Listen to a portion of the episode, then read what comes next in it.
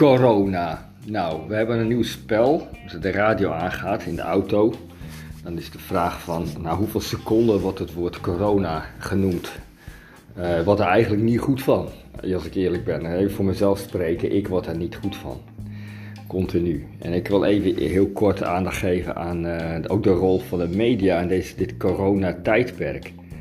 Je kunt zeggen van het is een hype, ze hebben het overdreven enzovoort. Maar ik zie ook andere processen. En ik, ik, ik heb daar een groot vraagteken bij. En ik wil proberen een aantal voorbeelden te noemen. Een voorbeeld, een van de voorbeelden die ik wil noemen, is het toch het, dramatiseren van dit verhaal. Daarmee zeg ik niet van het is geen drama, maar dat betekent niet dat je het ook moet, direct moet dramatiseren. Kijk, als je het in tijden van oorlog vergelijkt, dan denk ik oké, kijk, je hebt een vijand, je hebt die idee. Het is belangrijk dat je mensen mobiliseert, dat ze achter je staan, dat ze meedoen enzovoort. Maar nu op deze, deze maatregelen, dingen die bedacht worden, ja, het lijkt erop dat wij dus daar geen mening over mogen hebben. Wij dit als wordt dus ook uh, expliciet vergeleken met een soort oorlog wat we voeren. We hebben één gemeenschappelijke vijand en we moeten allemaal één richting opdenken. En dat is het geluid wat de media uh, geeft. Met de media overtuigt mij uh, probeert mij te overtuigen dat er maar één mening is. Dat is de mening die zij verkondigen. En waar zie ik dat fout gaan? Bijvoorbeeld van uh, het, het uh, expliciet continu in beeld brengen van mensen die het moeilijk hebben in verband met corona. Dan denk ik, oké, mensen die ziek zijn, die hebben het moeilijk. En toch mis ik berichten. Ik heb nog nooit iemand op de media dood zien gaan, zeg maar, aan de kanker. Of uh, ik heb ook eh, heel weinig expliciet uh, vluchtelingen in beeld gezien die, niet, die hun tent niet warm krijgen. Of, nou, dat heb ik wel eens gezien op de media, maar niet continu, elke dag, elk uur van de dag. Dus dat doet de media nu met corona wel. We krijgen elk uur van de dag, of de televisie aandoet, of social media, of de NOS vooral, krijg je elk uur van de dag krijg je wel iemand te zien die het moeilijk heeft. Dus dat wordt overdrokken, dat wordt gedramatiseerd om ons een bepaalde kant op te laten denken, ons angst in te praten, om ons in huis te houden, zodat er geen ruimte is om daar een andere mening over te hebben. Dat is fout. Ik zeg niet dat ik een andere mening heb, maar ik wil wel de vrijheid hebben om te mogen nadenken. En die vrijheid is er nu niet. Het tweede waar ik dit ook fout zie gaan, is het de andere kant op. Dat niet dat het, dat het negatieve eruit wordt gehaald, maar ook het positieve van deze uh, lockdown uh, wordt ook allemaal in, in, het licht, in het voetlicht gezet. Dat het allemaal zo positief is. Nou, misschien hebben jullie ook dat, het videootje voorbij zien komen van een man die zit in huis. En het is een grappige video bedoeld. En die man die zegt van hoe fantastisch het allemaal is in huis. En terwijl hij aan het praten is, laat hij papieren zien, die dus niet degene die hoort, op de achtergrond zijn vrouw niet weet wat op die papieren staat. En op papier staat help, dit is ellendig, kom mij helpen. Uh, ze schreeuwt naar mij, uh, ik, ik, ik heb geen vrijheid uh, enzovoort. Nou, en terwijl, hij die, op dat, die papieren laat zien, vertelt hij dus hoe geweldig het is. Hoe gezellig het is, hoe fijn het is, hoe dichter bij elkaar ze komen, hoeveel ze aan elkaar hebben. En dat nog wel even een tijdje door mag gaan op deze manier. Dat is wat ik zie gebeuren in Nederland. Uh, in ieder geval, laten we bij Nederland houden. In Nederland hebben wij, krijgen van de media te horen hoe geweldig het is. Hoe solidair we allemaal zijn. Hoe, hoe geweldig we nu ineens naar elkaar toe trekken. Fantastische initiatieven. Hoe we nou uiteindelijk, uh, nou weet ik veel, het is één positief verhaal. Ja? En daarbij hebben we de, de, hoe ver ik het zelf meemaak, is het niet positief. Ik denk in huis de spanningen die oplopen, dat ik ook van andere mensen hoor.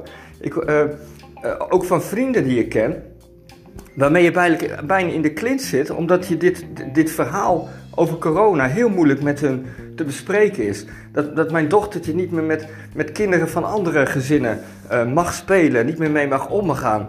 En dat je daar dan discussie met die mensen over krijgt. Dat we eigenlijk heel gehandicapt met deze situatie omgaan, van het opgesloten zitten in huis.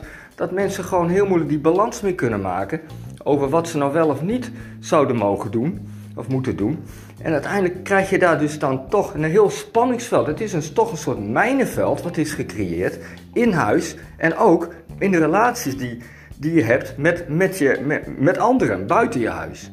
Het is niet zo uh, vredig als het de media ons wil doen geloven. Ik net, net de feed open en dan zie ik wel fantastische leuke fotootjes. Een fotoserie van mensen achter het raam. En die lachen allemaal en die staan te zwaaien. Die hebben het zo gezellig in huis. En dat is dan ook echt wat de media wil, dat we geloven. Dus ik, en daar gaat het fout wat mij betreft. Zodra de media wil dat ik iets geloof, dan geloof ik de media niet meer. Daar is de media niet voor. De media is niet om mij iets te doen geloven. De media is er niet om mij te doen overtuigen van iets. En daar zijn ze nu wel heel erg mee bezig. Ze proberen ons heel erg te overtuigen van een beleid uh, wat, wat, uh, wat onze overheid propageert. Prima, maar de media mag nooit een propagandamachine zijn van de overheid. En dat zie ik nu wel gebeuren. En dat is fout. En dat is iets wat na deze coronacrisis, ben ik bang, gewoon doorgaat. En om hele andere aspecten. Tenzij we daar natuurlijk iets over gaan zeggen, zoals ik op dit moment heb gedaan. Hey, succes ermee. Doei doei.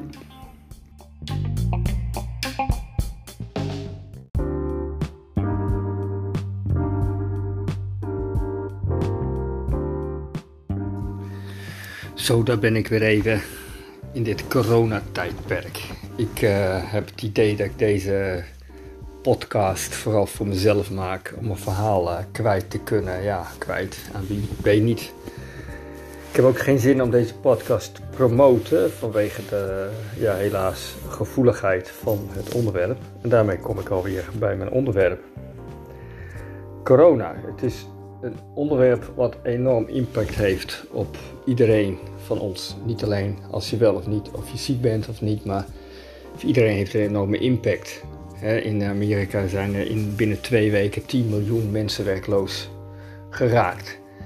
Maar in Nederland heeft het ook heel veel impact op de wijze hoe we met elkaar omgaan, uh, hoe we over elkaar denken en hoe we elkaar voelen. Dat voel je in de, in lege winkelstraten, in, in, in, winkels waar mensen je aankijken alsof je zelf het virus bent. Uh, het is er niet prettiger op geworden, ondanks de leuke filmpjes die we van de NOS toegestuurd krijgen, hoe gezellig het allemaal is als elkaar toezingen vanaf het balkon. Het is er gewoon niet gezelliger op geworden. Maar wat ik vandaag over zou willen hebben, ja, is eigenlijk heel veel en ik moet het even kort houden. Ik hou het eerst even op, de, uh, op het uitzicht wat we nu hebben. Het uitzicht wat we geschetst wordt is steeds dat we eh, te maken hebben met een korte tijd. Het was 6 april en dat leek toen heel ver weg. Maar 6 april, het is vandaag 8 eh, april. En we zijn dus 6 april voorbij gegaan zonder het in de gaten te hebben gehad. En nu staat de, blik op 28 april. Ik vind het onderhand niet meer eerlijk. Ik, niet eerlijk omdat er niet eerlijk gezegd wordt dat dit... langer gaat duren, terwijl we het al eh, weten dat dit langer gaat duren, omdat de overheid wil dat dit langer gaat duren. Zeggen nee, de overheid wil dat natuurlijk niet, want die wil ook dat het virus weg is. Ja, maar we weten, het virus gaat niet weg. Er is nog niet een virus wat uh, volgens mij uh, weggegaan is van onze planeet. Dus dat virus zal er komende eeuw nog zijn, is de verwachting. Uh, dus 28 april waarschijnlijk ook nog.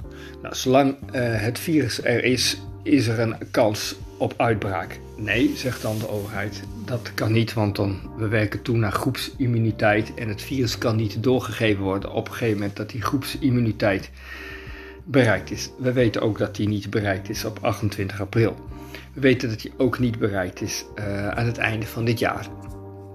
Dus uh, die logica volgende zouden we tot het einde van het jaar uh, nog opgesloten blijven.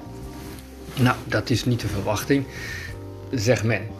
Vandaag las ik, en de laatste dagen is duidelijk expliciet in het nieuws, dat de factor die bepaalt of we wel of niet de deur uit mogen, of we wel of niet iets van onze vrijheid terug gaan krijgen, de factor die dat gaat bepalen is het aantal bezette IC-bedden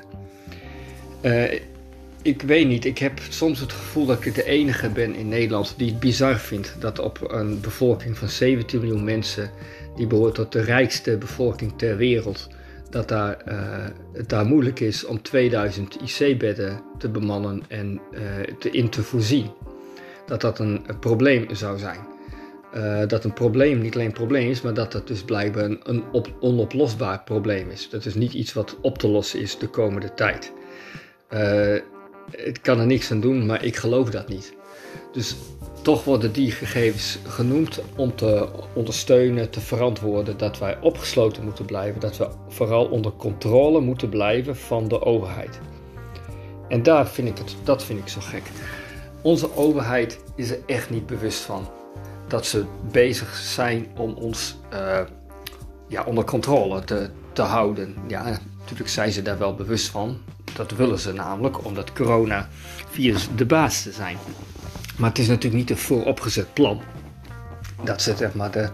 Uh, en toch is het wel hoe het overkomt bij mij steeds meer. Dat ik denk van hé, hey, het corona-verhaal wordt gebruikt om ons steeds meer onder de duim te houden, ons steeds meer in de klem te zetten, ons, ons geen kant op te laten gaan, om ons afhankelijk te maken van overheidssteun, om ons uh, afhankelijk te maken van, van bijstand, van, van, van nou, waarvan dan ook, van de overheid, die wel of niet toestaat of de deur uitgaan en nog naar de winkel gaan. Vandaag mocht ik verdraaid niet met mijn dochtertje van negen samen een winkel in. Uiteindelijk ben ik die winkel ook niet ingegaan, want mijn dochtertje van 9 heeft geen zin om alleen buiten in een stille straat uh, met een enorm vervelende sfeer alleen onder een boom te zitten wachten totdat ik de winkel een keer uit mag. Dus onprettig, het blijft nog onprettig. Er is geen perspectief dat dit gaat veranderen. Dit gaat niet veranderen op korte termijn. Dit gaat tot en met de zomer duren. En ook daarna is ons leven, onze wereld is, is veranderd. Is veranderd en het is er gewoon niet prettiger op geworden. En er zijn te weinig mensen die daar hun mond over open doen. Er zijn te veel makkenschapen die meegaan go with the flow. Te weinig kritische vragen. Helaas.